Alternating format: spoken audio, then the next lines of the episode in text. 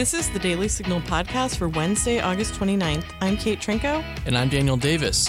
During the Obama years, red states found themselves on the front lines defending liberty against an overreaching federal government. Leading the charge were men like Ken Paxton, the Attorney General of Texas. I sat down with Paxton and two other attorneys general to discuss their alliance, both then and now. We'll bring you that discussion. Plus, a key source in the news reports about Trump and Russian meddling goes back on his statements. We'll discuss. But first, we'll cover a few of today's top headlines. White House economic advisor Larry Kudlow said Tuesday that the Trump administration was, quote, taking a look, end quote, at regulating Google further. On Tuesday morning, President Trump tweeted, Google search results for Trump news shows only the viewing reporting of fake news media. In other words, they have it rigged for me and others so that almost all stories and news is bad. Fake CNN is prominent. Republican, conservative, and fair media is shut out. Illegal? 96% of results on Trump news are from national left wing media. Very dangerous. Google and others are suppressing voices of conservatives and hiding information and news that is good. They are controlling what we can and cannot see. This is a very serious situation, will be addressed. Well, just two days after John McCain's passing, President Trump had restored the White House flag to full staff. But after taking heavy criticism for both parties about that, the president reversed course and lowered the flags once again. At an evening event with evangelical leaders on Monday, President Trump gave his first public remarks on the late senator. Our hearts and prayers uh, are going to the family of Senator John McCain. Going to be a lot of activity over the next number of days, and uh, we uh, very much appreciate everything that Senator McCain has done for our country. So, thank you very much. On Monday night, President Trump honored evangelicals at the White House. Here's part of what he said via the Christian Broadcasting Network. In recent years, the government tried to undermine religious freedom. But the attacks on communities of faith are over. We've ended it. According to CBN's David Brody, attendees included Vice President Mike Pence, Jared Kushner, Ivanka Trump, Reverend Paula White, Housing Secretary Ben Carson, and Reverend Franklin Graham. Well, it seems more Americans are feeling the need for weed. According to a new study by the Annals of Internal Medicine, one out of seven Americans used marijuana at some point in 2017. That's 14% of Americans. 8% said they had used marijuana in the last 30 days. Marijuana use was higher in states where the drug had been legalized. The rate of usage in those states was 20%, compared to only 12% in states where it remained illegal. So, uh, potentially a factor to keep in mind for states who have not yet legalized it. But did they inhale it? well, this is one record the U.S. didn't want to beat.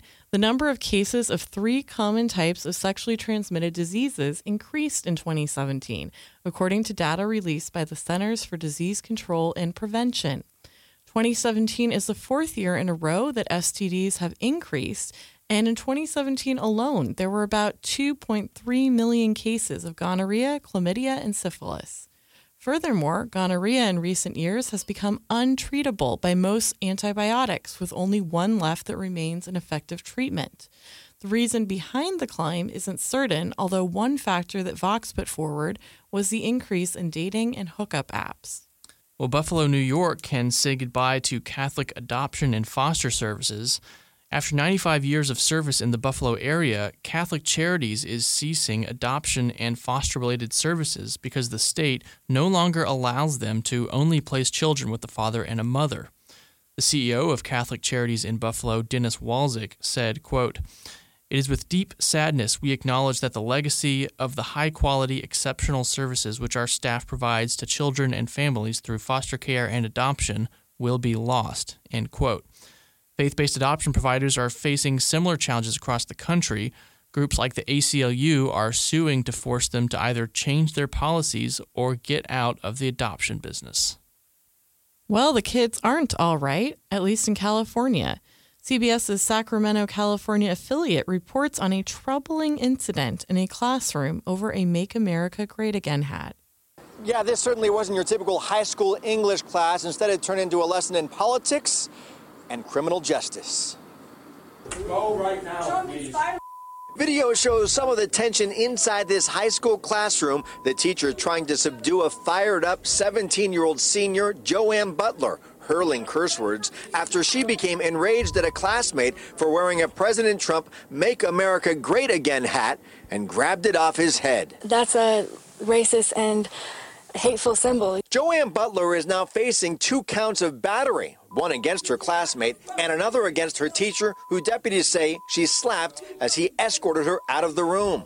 Butler says she made the scene to express her political beliefs. Maybe just uh, wake people up in some type of way because it's not cool the environment that our classroom is in. So I hope all those liberals who've been pushing the idea that nothing could be more extreme than the Trump administration feel good about this. Well, up next, we'll bring you a discussion with three Republican attorneys general about their interstate alliance.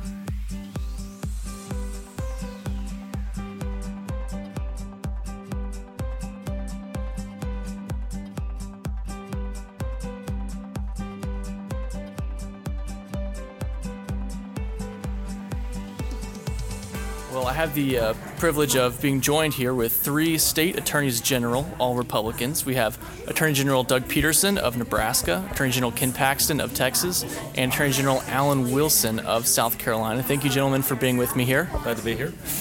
Um, you know, over the last several years, uh, folks like myself who follow uh, the news and work in the news business have seen these cases just one after another being filed um, jointly by Republican states a lot. Yeah, you men have had a lot of work on your hands. Um, and I just the first question I have to ask is, um, how did this alliance between Republican state attorneys general um, emerge during the Obama years?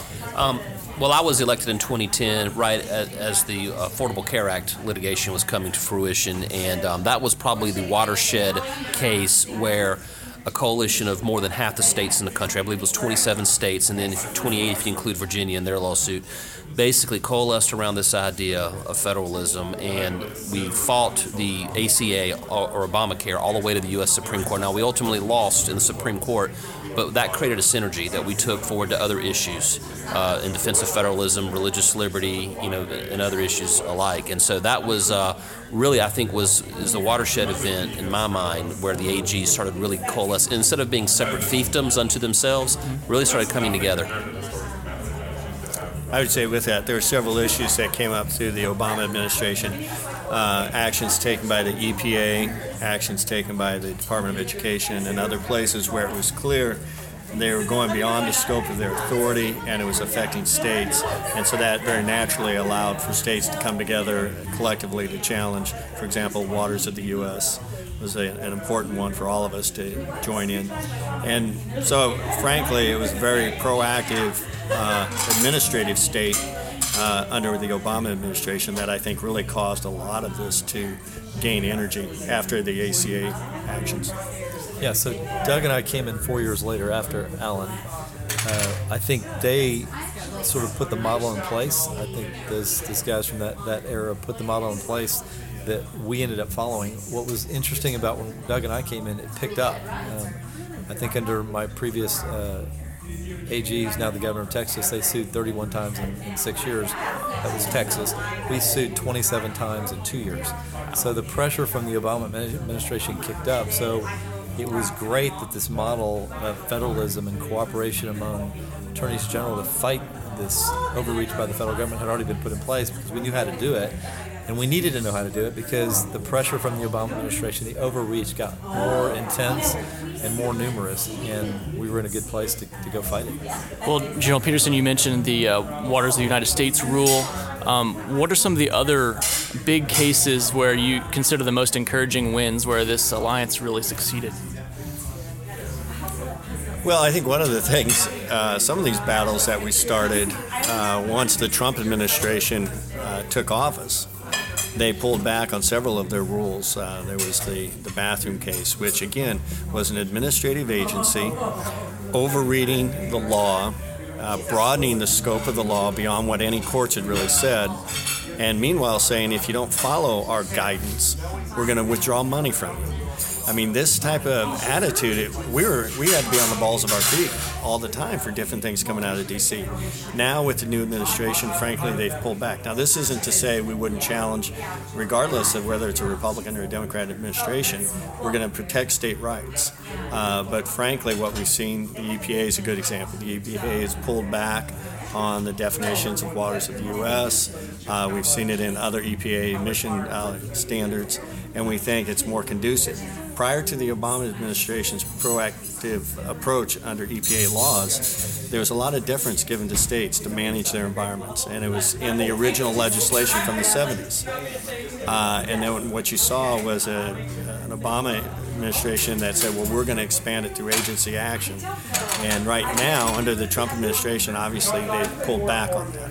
And so right now, it's, as I said, it's uh, not as if we wouldn't pursue an action if we felt they crossed the line again, but we're just not seeing as much activity in that regard.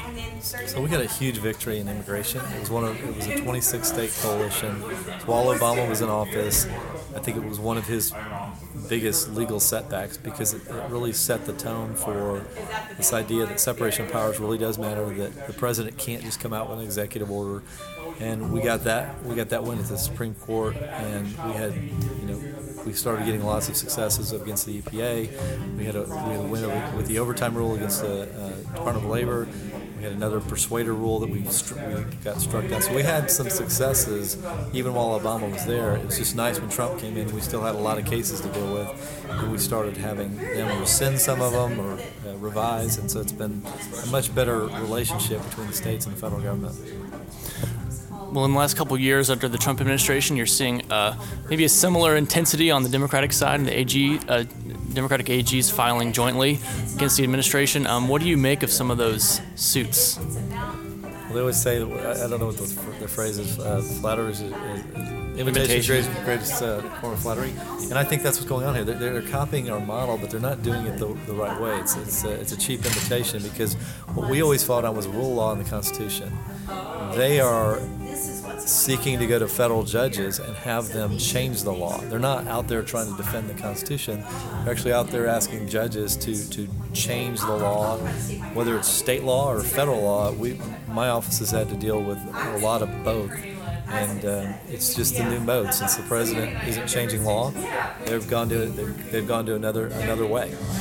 You know, one of the things I would say is we've had the opportunities. We're not and it's no surprise, we're not invited to join in these lawsuits uh, by the Democratic AGs. At least I haven't ever had one call me and say, hey, would you consider getting into this? Uh, but I have pulled up their pleadings and to see what is the legal basis for this. And I've been very disappointed of how um, what I consider fairly weak uh, legal arguments. And so it's it's frustrating because I would say the reason we brought these suits is because it Im- involved really important constitutional principles that affected um, how this country goes forward.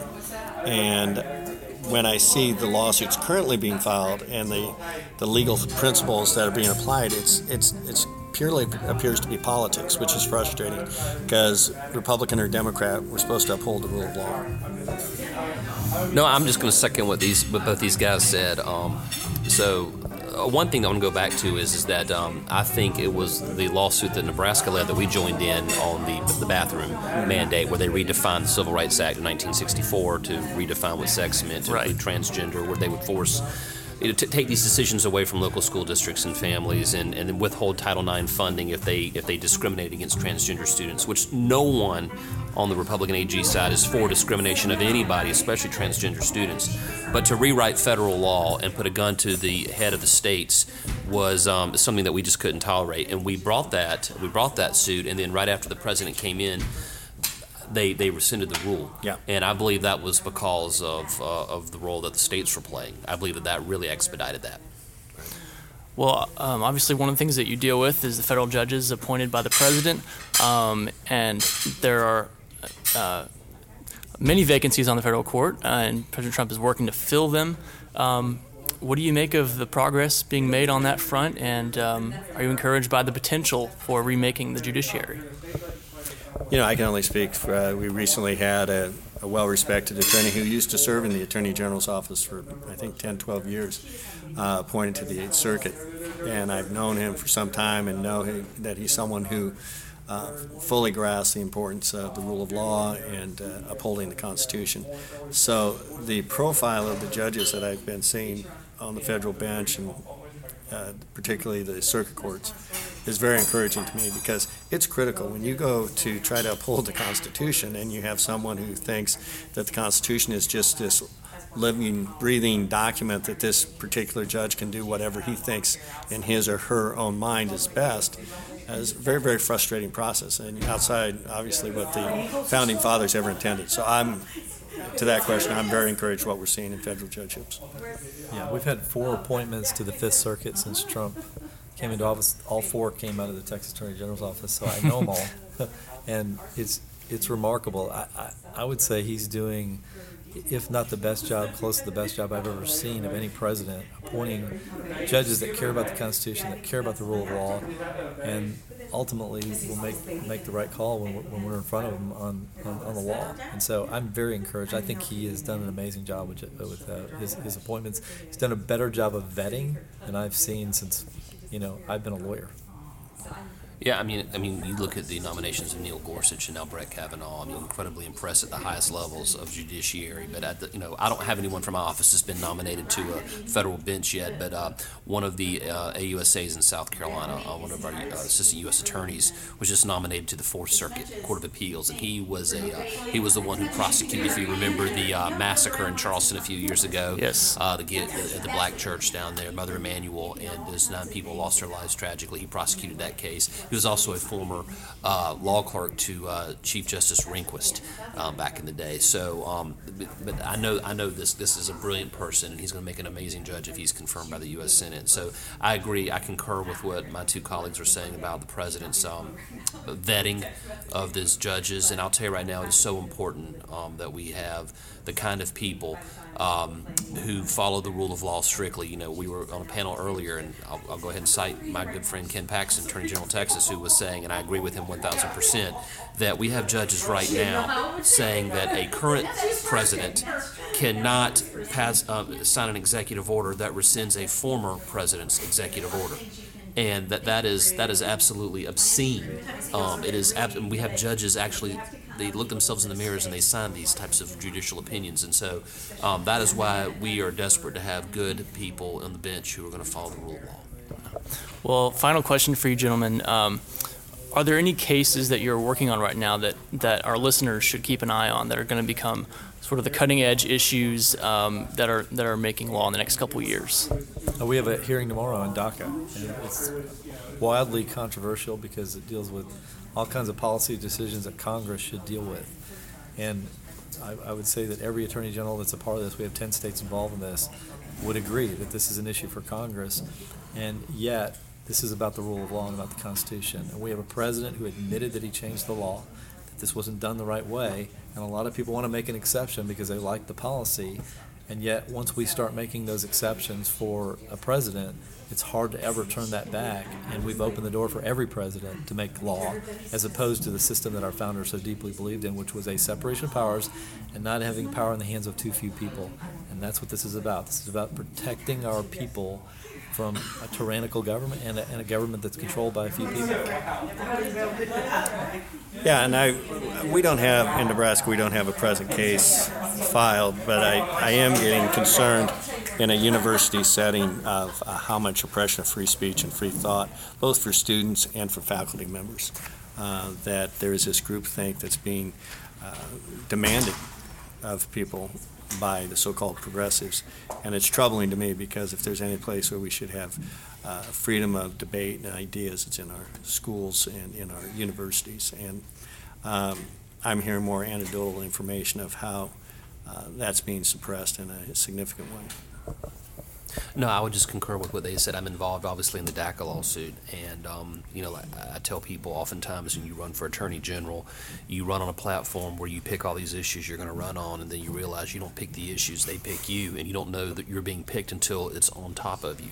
And so, who knows what the what the issue du jour will be um, in a year or a month? Um, but, it, but but we'll be there to enforce the rule of law Well, uh, gentlemen, it's quite an alliance that you've built, and um, appreciate you leading the way in the courts and uh, for joining me here. All right, thank you. What do you think? Are you into storytelling podcasts that help explain some of today's toughest policy issues and debates? Every week on the Heritage Explains podcast, we interview experts, intermingling media clips and personal stories to help simplify issues from a conservative perspective. Find us on iTunes or wherever you get your podcasts.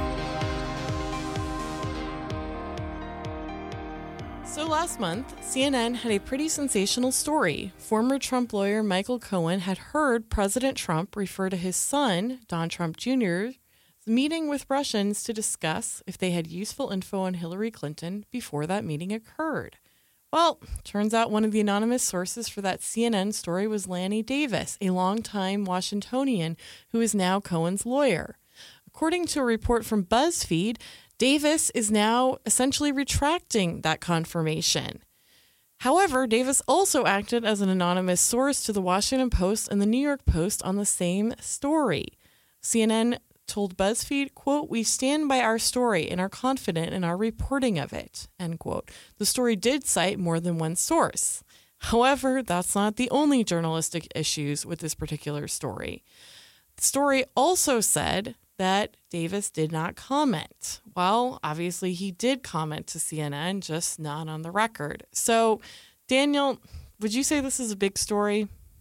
It's a bigger story than it's being made out to be. Um, you know, Bret Baier on Fox News last week kind of made a, a stink about this, saying, "Hey, you know, the media has not uh, made a big as big a deal as it should in retracting this. Um, they obviously acknowledged it, but um, the initial story was huge, uh, and now the retraction seems seems relatively small. And, and, frankly, to me, I think this confirms President Trump's concerns about anonymous sourcing. Um, you know, he's complained about it that you know you could just be making up sources, and obviously they weren't making up a source, but Lanny Davis clearly felt that because it was anonymous, uh, he he wasn't being as accountable as he would have been otherwise. So, you know, I think this is also uh, this is just a bad this is bad for Lanny Davis, bad for for his effort to you know give Mueller information and to take down President Trump. It's uh, yeah, it's egg on the media's face, frankly. No, it is. And I think, um, you know, something in the Daily Signal that we try to do is avoid anonymous sources as much as possible. And stuff like this is part of the reason why. I mean, the other thing, too, is, you know, people have reasons for giving certain tidbits of information. And often that reason, of course, um, can be related to who they are, it can be related to other motivations. And without knowing who they are, you have none of that context. You know, Lanny Davis is not some disinterested party at this point. Um, so I think it does speak of, yeah, the need for the media to be careful about anonymous sources. And, you know, something that we try to do in this podcast is acknowledge when we're citing a news story that came from anonymous sources. And I think that's important so that people can make up their own mind whether they want to trust it or not. Um, so much of this Russian story has relied on unnamed sources. And, you know, as you say, Daniel, when the corrections come, they never seem to quite get the prominence that the original story did. You know, this also makes you wonder how many other, um, frankly, lies Davis had, had had told to the media. Maybe there may be others we don't know. It also makes me wonder who are the other anonymous sources that CNN is citing. I mean, they're they're standing by their original claim that Cohen said this, but they're just now citing other sources and that they're not naming those sources. I wonder who they are. Yeah, I have no idea. I will say though, I believe Davis stressed that he did not lie, that he misunderstood CNN or CNN misunderstood him. I forget exactly what it's supposed to be, but he did not. He said at least initially uh, intentionally lie, is what he's claiming. Yeah. But yeah, I mean, I think again, in terms of like if a journalist's job is to present someone with the facts and sort of let them decide for themselves, um, to cite the infamous Fox slogan then um, that's something that naming sources is really important for. Well, we'll leave it there for today. Thanks so much for listening to the Daily Signal podcast brought to you from the Robert H. Bruce radio studio at the Heritage Foundation. Please be sure to subscribe on iTunes, Google Play, or SoundCloud, and please leave us a review or a rating on iTunes to give us any feedback. We'll see you again tomorrow. You've been listening to the Daily Signal podcast, executive produced by Kate Trinko and Daniel Davis. Sound design by Michael Gooden, Lauren Evans, and Thalia Rampersad. For more information, visit dailysignal.com.